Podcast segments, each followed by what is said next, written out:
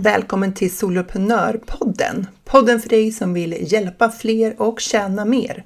Jag heter Jill Nyqvist och det är dags att skapa stordåd.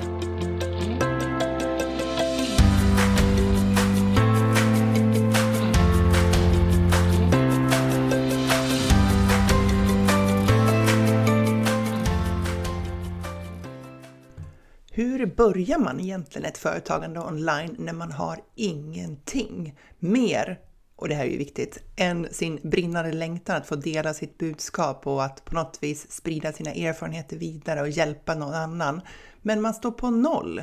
Man har inget Instagramkonto, ingen Facebook, ingen e-postlista och egentligen ingen aning om vad ens första steget är. Det ska vi prata om idag. Och om det är så att du eh, är igång sedan lång tid tillbaka och är van att posta i sociala medier så kan du absolut lyssna på det här avsnittet ändå och kanske få lite nya innehållsidéer. Jag har gjort ett arbete kring att uppdatera The Brand Book Next Chapter som är onlinekursen som jag har tillsammans med Malin Hammar Blomvall där man kan skapa ett starkt personligt varumärke online. Och den kommer ju att lanseras nu igen i oktober. Och inför det så har vi gjort en del uppdateringar och en del av dem handlar om, för min del då, när det gäller copywriting, Eh, det här med metaforer. Så nu är jag ju helt inne på det här med att tänka i metaforer för att beskriva olika saker. Och då när jag var ute och gick med hundarna häromdagen så kom jag på att det finns ju en liknelse mellan att framgångsrik hundträning och framgångsrikt företagande online. Jag tänker att jag testar den här på dig så får vi se om du tycker att, att den liksom håller. För att jag vill ju träna mina hundar för att de ska kunna tävla i tävlingslydnad. Och för att jag ska kunna träna min hund på ett framgångsrikt sätt så måste den ju vilja jobba med mig. För att den ska vilja göra det så behöver vi ha en god relation. Och min erfarenhet med hundar är att de hänger med dem som de anser att de har störst nytta av. De är inte särskilt artiga och väljer någon för att inte såra som den här personens känslor. Så i min eh, familj så föredrar mina hundar mig. Och varför gör de det? Jag skulle önska att de bara älskade mig för mig, för den jag är. Men jag tror nog att det snarare handlar om vad jag gör för dem. För en relation där, jag, där de väljer att följa mig och jobba med mig handlar inte om att jag klappar dem och säger snälla saker. Det räcker liksom inte. Jag behöver göra mig själv värdefull för dem och det gör jag genom att göra saker de har nytta av, som de gillar. Jag ger dem mat, jag går promenader och låt mig säga, de älskar promenader. Du vet, de är den där så här, va? Promenad idag igen, det är ju fantastiskt! Så spelar det liksom ingen roll att vi går samma runda som jag har gjort tusen gånger förut. Det är ändå något fint i det tycker jag. Den entusiasmen inför vardagsaktiviteterna. Men jag gör det, jag tränar med dem, jag använder lek som belöning, vilket de ju älskar och så godbitar som de gillar. Så de följer mig för att de ser ett värde av det. Och det var ju här jag såg en koppling till vårt arbete online, för det är ju det vi vill vara för våra följare också. Vi vill ju vara värdeskapande. Att de har nytta av att hänga med oss online för att vi ger dem någonting. Det kan vara inspiration, ny kunskap, en känsla av sammanhang, tips, metoder Oavsett så vill ju vi att de ska ha glädje av nytta av vår närvaro där. Och jag kommer att tänka på det här också för att jag läste ett inlägg i, på LinkedIn där det var någon som liksom gjorde sånt där upprop. Hon hade en brinnande längtan av att få dela med sig av sina kunskaper. Hon ville hjälpa andra. Hon hade gått igenom en tuff tid och lärt sig kring det och nu vill hon liksom dela de erfarenheterna med andra. Men hur skulle hon komma igång? Vad var första steget? Hur gick man ens tillväga?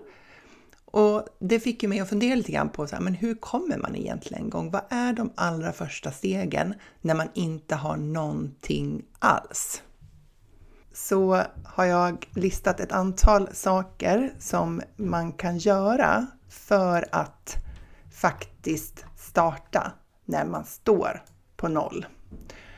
Eh, och det första man kan konstatera det är att man behöver inte driva ett formellt företag för att liksom börja etablera sig online. Alltså det krävs ju inget tillstånd från internetmyndigheten eh, för att börja sprida sitt, sin eh, kunskap eller för att du ska kunna börja sprida ditt budskap.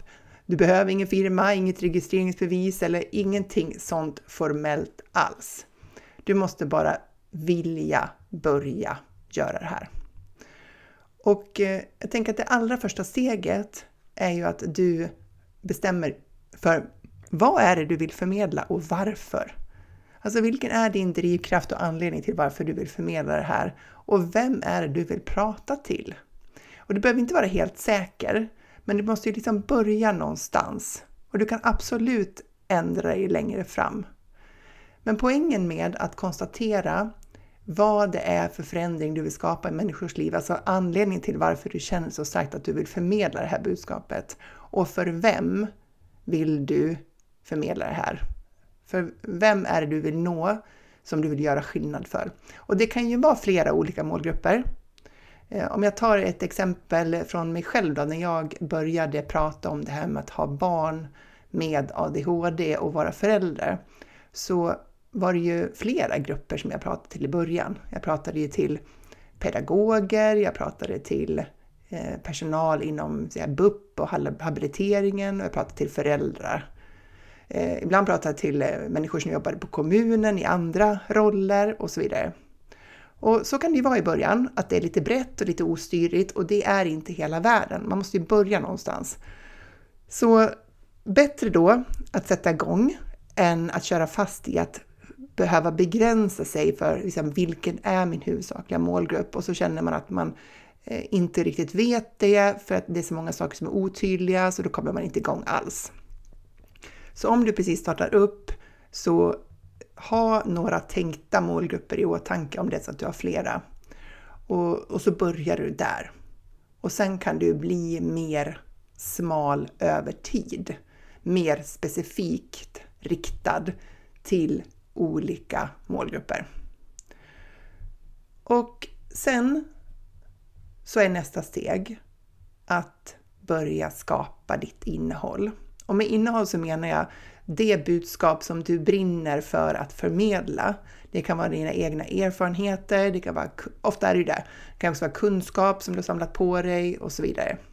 Och eh, i det här fallet med hon som jag läste på LinkedIn, hon hade ju som eh, lång, lång erfarenhet själv av att ha ut, eh, mött stora utmaningar och löst dem. Och det var liksom den berättelsen som hon ville förmedla. Och så tänker jag att det är så för många av oss som jobbar online, att man har en personlig resa som man, där man känner att det här skulle kunna hjälpa fler. Jag har kommit igenom det värsta nu och jag ser vilka nycklarna var för att klara det här. Och det vill jag liksom sprida vidare till andra. Eh, och i det fallet så kan man ju säga att eh, du är din egen drömkund. Så har du svårt att välja vem du ska prata till så kanske du ska tänka i första hand att du pratar till andra som är inne på samma resa som du. Det kan vara ett sätt. Men om jag skulle ta och spåna lite grann kring potentiella innehåll eh, så, så kan man ju börja med att det här kan man göra på olika sätt. Antingen man på datorn om du tycker att det går lätt att skriva på datorn eller också tar du ett block, papper och penna eller också tar du post-it-lappar, så här notisar. Och så skriver du ner alla saker som du kommer på, det här brainstorming, eh, som du tycker är viktiga kring ditt ämne utifrån många olika vinklar. Och jag tänker mig då att du tar en sak per post-it-lapp. Och det kan vara, jag har en liten lista här över tänkbara Eh, varianter av inlägg. Frågor som du kan ställa till dig själv och som kan bli många, många inlägg. Mycket, mycket innehåll. Eh, en fråga kan vara, vilka problem är det som finns inom ditt område? Och vad är det man önskar att man hade löst om du tittar på din målgrupp? Vilka problem är det som finns inom det här området och vad är det man önskar att man har löst? Bara brainstorma allt du kommer på. Vilka tio tips kan du ge för att lösa problemet? Vilka är tio svårigheter som man har? Och det här känner ju du till. Det är utifrån din expertis och dina erfarenheter som du listar det här. Inte utifrån vad som kan vara korrekt eller liksom vad som sägs i branschen eller nischen eller sådär, utan det är utifrån din expertis. Så vilka tio tips kan du ge för att lösa problemet och vilka är tio svårigheter man kan ha? Så du ska bara skriva rubrikerna på det här nu. Vilka fem missuppfattningar finns? Oftast inom olika branscher så finns det ju missuppfattningar som man stöter på om och om igen som du vet eh, är felaktiga. Skriv fem varianter på dem. Vilka är fem framgångsfaktorer för att saker som du vet eh, är viktiga för att man ska komma dit man vill? Beskriv fem olika situationer som du har hamnat i och hur du löste dem. Så fem olika situationer som du har hamnat i och hur du löste dem. Beskriv fem saker du gjorde tidigare men som du nu inser ställde till problem. Det kan ju vara så att du, när du tänker tillbaka på hur det var för dig när du hade som mest problem med det här, så, så inser du att de här grejerna gjorde jag då för att det löste mitt problem i stunden, men i själva verket så ställer det ett problem till problem mer långsiktigt. Fem sådana varianter. Vilka fler personer är berörda av ditt område? Vilka perspektiv har de som kan vara hjälpsamma eller ohjälpsamma? Det kan ju vara så att eh, eh, det finns personer i, i omgivningen som ställer till problem som man kan behöva adressera. Om jag tänker så här, att, vara, att starta ett företag då, ett sådant exempel, om jag skulle liksom prata om att starta företag, det kan ju vara hur reagerar omgivningen när du berättar att du ska bli egenföretagare? Hur reagerar din arbetsgivare, arbetskamrater, din partner, dina vänner? Och beroende på om du får positiva reaktioner där eller negativa så påverkar ju det dig olika. Eller kan göra. Och sånt kan ju vara värt att adressera. Så vilka personer finns kring det ämnet och vilka perspektiv har de personerna? Skriv ner det. Och om du hade vetat det du vet idag, vad hade du, vad hade du då gjort tidigare? Om du hade vetat det du vet idag, vad hade du då gjort tidigare? Det här är några idéer som kan skapa en jättebra grund för dig att bara komma igång och skapa innehåll utifrån den kunskap och den erfarenhet du har. Det som gör att du vill kanske starta ett företag, kanske utveckla en ny del, en ny nisch i ditt företagande eh, och komma igång och etablera dig. För att nästa steg då, eh, jag ska bara repetera de här så att, eh, så snabbt. Vilka problem är det som finns inom ditt område? Vad är det man önskar att man hade löst? Vilka tio tips kan du ge för att lösa det här problemet? Vilka tio svårigheter har man? Vilka fem missuppfattningar finns? Vilka är fem framgångsfaktorer för att lösa det här? Beskriv fem olika situationer som du hamnat i och hur du löst dem. Beskriv fem saker du gjorde tidigare men som du nu inser att det ställer till problem.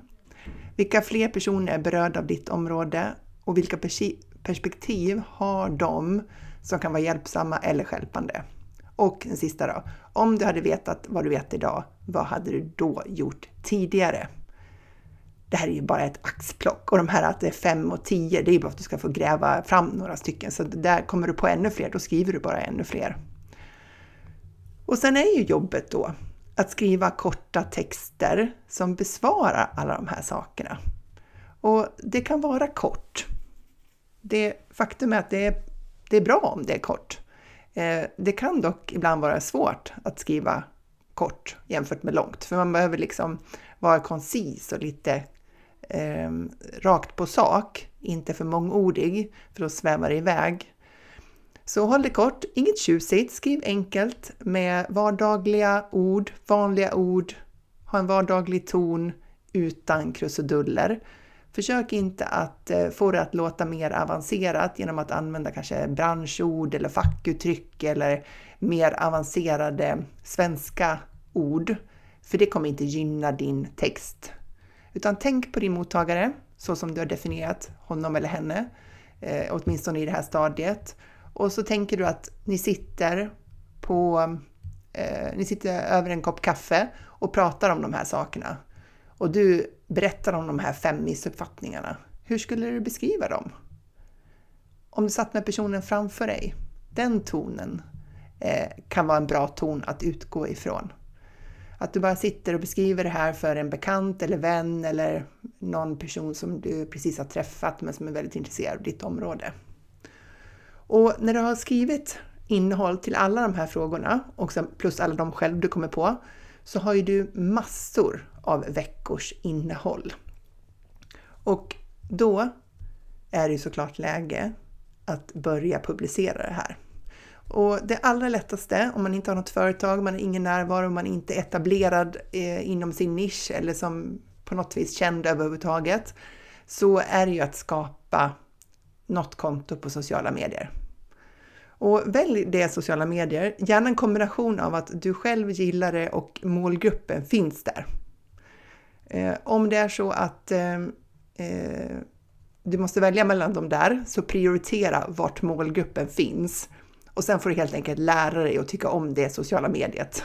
För att det finns ingen poäng i att du gör allt det här jobbet och så etablerar du i en kanal där ingen finns som har ditt problem. Alltså de du vill prata till finns inte där. Då finns det ingen anledning för dig att vara där och lägga jättemycket stor energi och kraft på det. För det kommer gå så extremt trögt att samla ihop de människor som du vill nå och som du vill hjälpa eftersom de befinner sig på någon annan social plattform. Så utgå från var målgruppen finns och finns de i flera, då kan du ju faktiskt kosta på dig att välja den kanal som du tycker bäst om. Så, och är det så att du ska ha typ ett Instagramkonto så behöver kontot heta någonting. Och antingen så har du en idé om vilket namn du vill liksom kommunicera under. Eh, eller om du inte har det, så ta ditt eget namn. Börja där. Eh, det är väl aldrig fel att etablera sig under sitt eget namn. Och till, alltså om du skaffar ett Instagramkonto, oavsett om det heter ditt eget namn eller om du har ett namn på, på det område som du vill kommunicera kring, så se till att du bara kommunicerar just det här ämnet där. Fall inte för frestelsen att börja väva in andra saker som du tycker är roliga, skojiga, intressanta, men som handlar om liksom helt andra områden. Särskilt när du är ny. Har man etablerat sig och börjar bli känd inom sin nisch och människor vet vad du hjälper till med och du har en dialog med följare, du har kunder och allt det där, då kan man ju kosta på sig att vara lite bredare. Men i början så behöver du vara så tydlig du bara kan kring vilken nisch och vilket område som du kommunicerar kring och vad du vill hjälpa till med. Och det blir jättesvårt om du börjar blanda in både det ena och det tredje på ditt konto. Så i så fall, om du vill dela med dig av din vardag som inte handlar om ditt ämnesområde så får du skaffa dig ett privat socialt konto och göra det där. Och sen håller du det här tänkta liksom, företagskontot, även om du inte har något företag, du håller det rent till och rent och fokuserat till det ämnesområde som du vill kommunicera kring. Och sen, sen kan du ju, sen måste du börja lägga ut ditt innehåll. Och eftersom det finns så många olika alternativ så kan du ju faktiskt välja det som är din styrka. Om du är bra på att vara med på video och prata in i kameran och berätta din historia, berätta om de här sakerna, så kan du ju lägga tonvikten på video. Eh, är du bättre på ljud så kan du ju göra ljudfiler i videoformat utan att du själv är med i bild. Alltså att du spelar in presentationer, korta presentationer där du pratar till kanske slides Eh, om du tycker att ljud, det är lättare att prata så här. Eller om det är text. Då skriver du textbaserade inlägg och så har du relevanta bilder till det. Eh, och här kan du naturligtvis variera. Eh, men om du tycker att det är väldigt svårt att komma igång så kan det ju vara bra att det kan vara lite lättare att starta om du får starta med det som kommer lite lättaste för dig. Och för en del så är det att prata och för andra är det att skriva. Så titta lite grann på vad som eh, är din, din styrka i det där och se hur du kan bygga vidare på det. Och sen skapar de här inläggen och så börjar du lägga ut. Och här kommer ju verkligen din grit, din finska sisu, uthålligheten in. För att högst troligt så kommer det inte vara så att du börjar lägga ut tre inlägg på Instagram och dagen efter när du kollar på, på kontot så har du liksom 3000 följare där. Utan du kommer att bygga dina sociala kanaler steg för steg. En del är duktiga på det här och gör det väldigt snabbt. Andra gör det långsammare, eh, men det handlar om att vara kontinuerlig. Och du bygger dina konton med följare, med rätt följare, mycket, mycket snabbare när du är väldigt tydlig med vad du hjälper till med, alltså när ditt område är väldigt tydligt definierat. Och eh, här kan ju du, om du jobbar, alltså beroende på vilken, vilken social plattform du har valt, så kan du ju öka dina mm, följarskara på olika sätt. Är du på Instagram så kan du ju ta reda på vilka hashtags som människor som intresserar sig för samma område som du följer och så kan du börja följa dem. Du kan börja lägga till konton som du tycker har intressant innehåll. Du kan kommunicera, eh, kommentera på deras konton och eh, eh, på det viset bygga ditt nätverk över tid. Använda relevanta hashtags i dina egna inlägg. Är du på LinkedIn så kan du börja söka fram människor som har eh, som har interagerat eller har i sin profil någonting som kopplar till ditt ämne. Eh, du kan kommentera på deras inlägg och eh, bidra i diskussionen kring ditt område. Naturligtvis lägger du ut egna inlägg. Eh, du skapar kontakt eh, med andra som intresserar sig för samma sak som du genom att skicka kontaktförfrågningar. Och i de kontaktförfrågningarna så ska du också skriva varför vi skapar kontakt. Kanske för att eh, jag ser att du är intresserad av det här området, bla bla bla, och det är jag också. Eh, jag tycker det här är viktigt därför att jag skapar gärna, jag lägger gärna till det i mitt nätverk om, om du tycker det är okej. Okay. Sådär. Du skriver lite kort meddelande här, då ökar sannolikheten att de tackar ja. Och så fortsätter du att posta ditt inlägg, dina, ditt innehåll i det, den kanal som du har valt. Eh, om det handlar om att nå företagare så kan LinkedIn vara en, en bra kanal. Det kan också fungera med Instagram. Eh, är det, för, är det privatpersoner som är din huvudsakliga målgrupp, då skulle jag vilja säga att kanske Facebook och Instagram är bättre än LinkedIn. Eh, men det får du fundera lite grann, kanske söka lite grann och se lite grann vart diskussionerna kring ditt område pågår. Vilket du redan kanske vet för att du är aktiv som privatperson i de här dialogerna. Och så fortsätter du att göra det här. Och det kan ju gå lite trögt. Alltså när jag startade soloprenörbenet av mitt företag så fick jag typ så 10 följare på Instagram och sen 3 likes per inlägg. Eh, så när jag går tillbaka till så här långt ner i mitt flöde så ser man verkligen så här hur lite som hände när jag postade inlägg. Och det är för att man måste ju börja någonstans. Alltså du börjar och du bygger över tid. Och det här jobbet det är liksom här man börjar. Även om man har ett etablerat företag, eh, alltså att man har startat ett företag och man kanske har tjänster, fast det är en annan typ av tjänster, och du vill börja jobba online, så är det här du börjar. Du måste börja, eller du behöver skapa den här skaran av följare. För att om du ska sälja någonting online, då måste du ha någon att sälja till. Och det blir så mycket lättare om du har skapat eh, eh, din, om du har hittat dina människor eller om dina människor har hittat dig, att du har attraherat in dem i din sfär så att de har börjat lära känna dig. Men jag tänker också att det här är viktigt om du vill, alltså förutom att sälja tjänster online, om du vill hålla föreläsningar eller liksom hålla andra på plats-tjänster, eh, så behöver du etablera dig. Och du kan ju ringa kalla samtal, alltså ringa upp potentiella eh, beställare av föreläsningar. Eh, men det kommer kännas bättre om du har något att hänvisa dem till. Och då kan du till en början hänvisa dem till dina sociala kanaler. Men jag brukar också rekommendera att när du har börjat posta regelbundet på sociala medier, att du börjar bygga din e-postlista. Och eh, då kan du, sätta, då kan du skaffa ett e-postlisteprogram långt innan du har en hemsida. Många tänker att de måste ha en hemsida för att etablera sig, för det känns lite grann som att man har ingenstans att hänvisa människor om man inte har en hemsida. Och så kanske det känns som ett jätteprojekt att få till en hemsida. Och så mycket att lära sig om man är nybörjare och kanske dyrt att köpa in om man liksom precis är i startgroparna. Men du behöver inte gå den vägen. Det är klart att du ska ha en hemsida, det tycker jag verkligen, men du behöver inte börja där. Du kan skaffa dig ett e-postmarknadsföringsprogram och du kan skapa landningssidor där som eh, promotar, marknadsför en freebie som du har satt ihop, en guide med tips av något slag Eh, som de får i utbyte mot sin e-postadress och länken till den landningssidan kan du lägga upp eh, på LinkedIn eller på din profil på Instagram eller någonting sånt.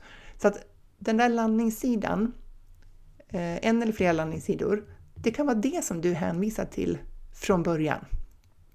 Och den URLen kanske inte kommer vara ditt domännamn och allt kommer vara tjusigt, men du kommer igång så mycket snabbare. Och det, du kan göra det utan kostnad. Både Mailchimp och MailerLite har, eh, har sina gratisnivåer och det finns säkert fler eh, program som har det också. Så att du kan komma igång och skapa eh, din e-postlista och bygga den utan att du har gjort en investering. Och det här med att samla människor på sin e-postlista rekommenderar jag att man börjar med så fort man har konstaterat vem det är man vill hjälpa och ungefär vad man vill hjälpa dem med. Och att man skapar en liten eh, guide. Oftast är det enklast att skapa en pdf som man kan ladda ner med tips som löser något problem för din tänkta målgrupp. Hålla det väldigt enkelt Eh, och inte fastna i att det finns en miljon olika varianter av e-postmarknadsföringsprogram, att det finns jättemånga olika typer av sådana här freebies eller eh, lead magnets eller kundmagneter, heter massa olika saker. Eh, håll det enkelt, på riktigt. Du behöver inte börja med allting på en gång, utan det här är verkligen en möjlighet för steg för steg ta fram det du behöver för att komma igång med ditt företagande. Och att bygga en e-postlista behöver inte heller innebära att du måste ha ett företag. Utan du kan börja samla in e-postadresser och du kan börja skicka ut värdeskapande innehåll till dem utan att du har en massa tjänster att sälja eller en hel hemsida eller något sånt där. För att du börjar göra det jobbet som tar allra längst tid. Att etablera dig och göra dig känd inom din nisch så att du kan bygga upp det här viktiga Know, Like and Trust de känner till dig, att de gillar dig och att de litar på din förmåga. Så det är där du börjar och det här kräver inte stora investeringar. Alltså det kostar inte jättemycket pengar det här. Du kan komma igång i princip gratis, men det kostar din egen tid, det kostar din egen energi och det kräver en uthållighet. Men du kan göra det här och du behöver inte ha allting klart för dig från början. Eh, jag vet att ett misstag jag gjorde när jag skulle börja hela den här online eh, businessen, innan jag ens visste liksom riktigt vad det var, det var ju att titta på en oändlig mängd sådana här videos och gå på webbinar. Och där var ju allting så avancerat. Man skulle göra en challenge på tre dagar och man skulle ha en privat Facebookgrupp och man skulle göra ditt och datt. Och du vet, eller en videoserie på tre avsnitt och du vet, det där blev ju helt övermäktigt för mig. Jag fattade ju ingenting. Hur ska jag kunna få ihop allt det där? Vadå tre videosar? Och så skulle man komma åt en video per dag i den där e-postmarknadsföringen och jag förstod inte vad e-postmarknadsföring var Eh, och vilka, hur de där programmen fungerade. Alltså det kändes som raketforskning.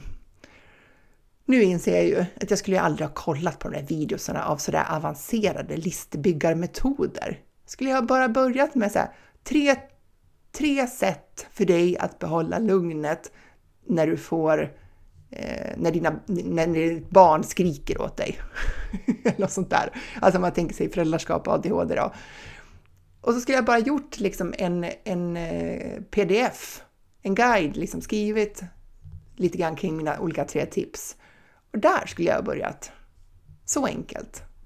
Eh, så det är väldigt lätt att gå vilse i alla möjligheter som finns och alla tekniska varianter som finns och det är verkligen inte det viktigaste.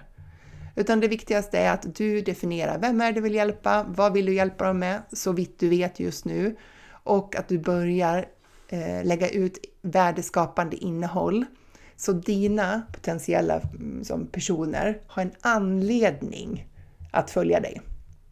Precis som jag, och min hundträning, så måste de ha en anledning att följa dig. De måste attraheras av dig, precis som jag måste göra mig eh, intressant för min hund för att den ska lära sig och utvecklas. Om du tyckte att den metaforen funkade. Eh, det är där, det är där vi börjar. Och det är det allra viktigaste, att komma igång för att du ska kunna skapa dina stordåd.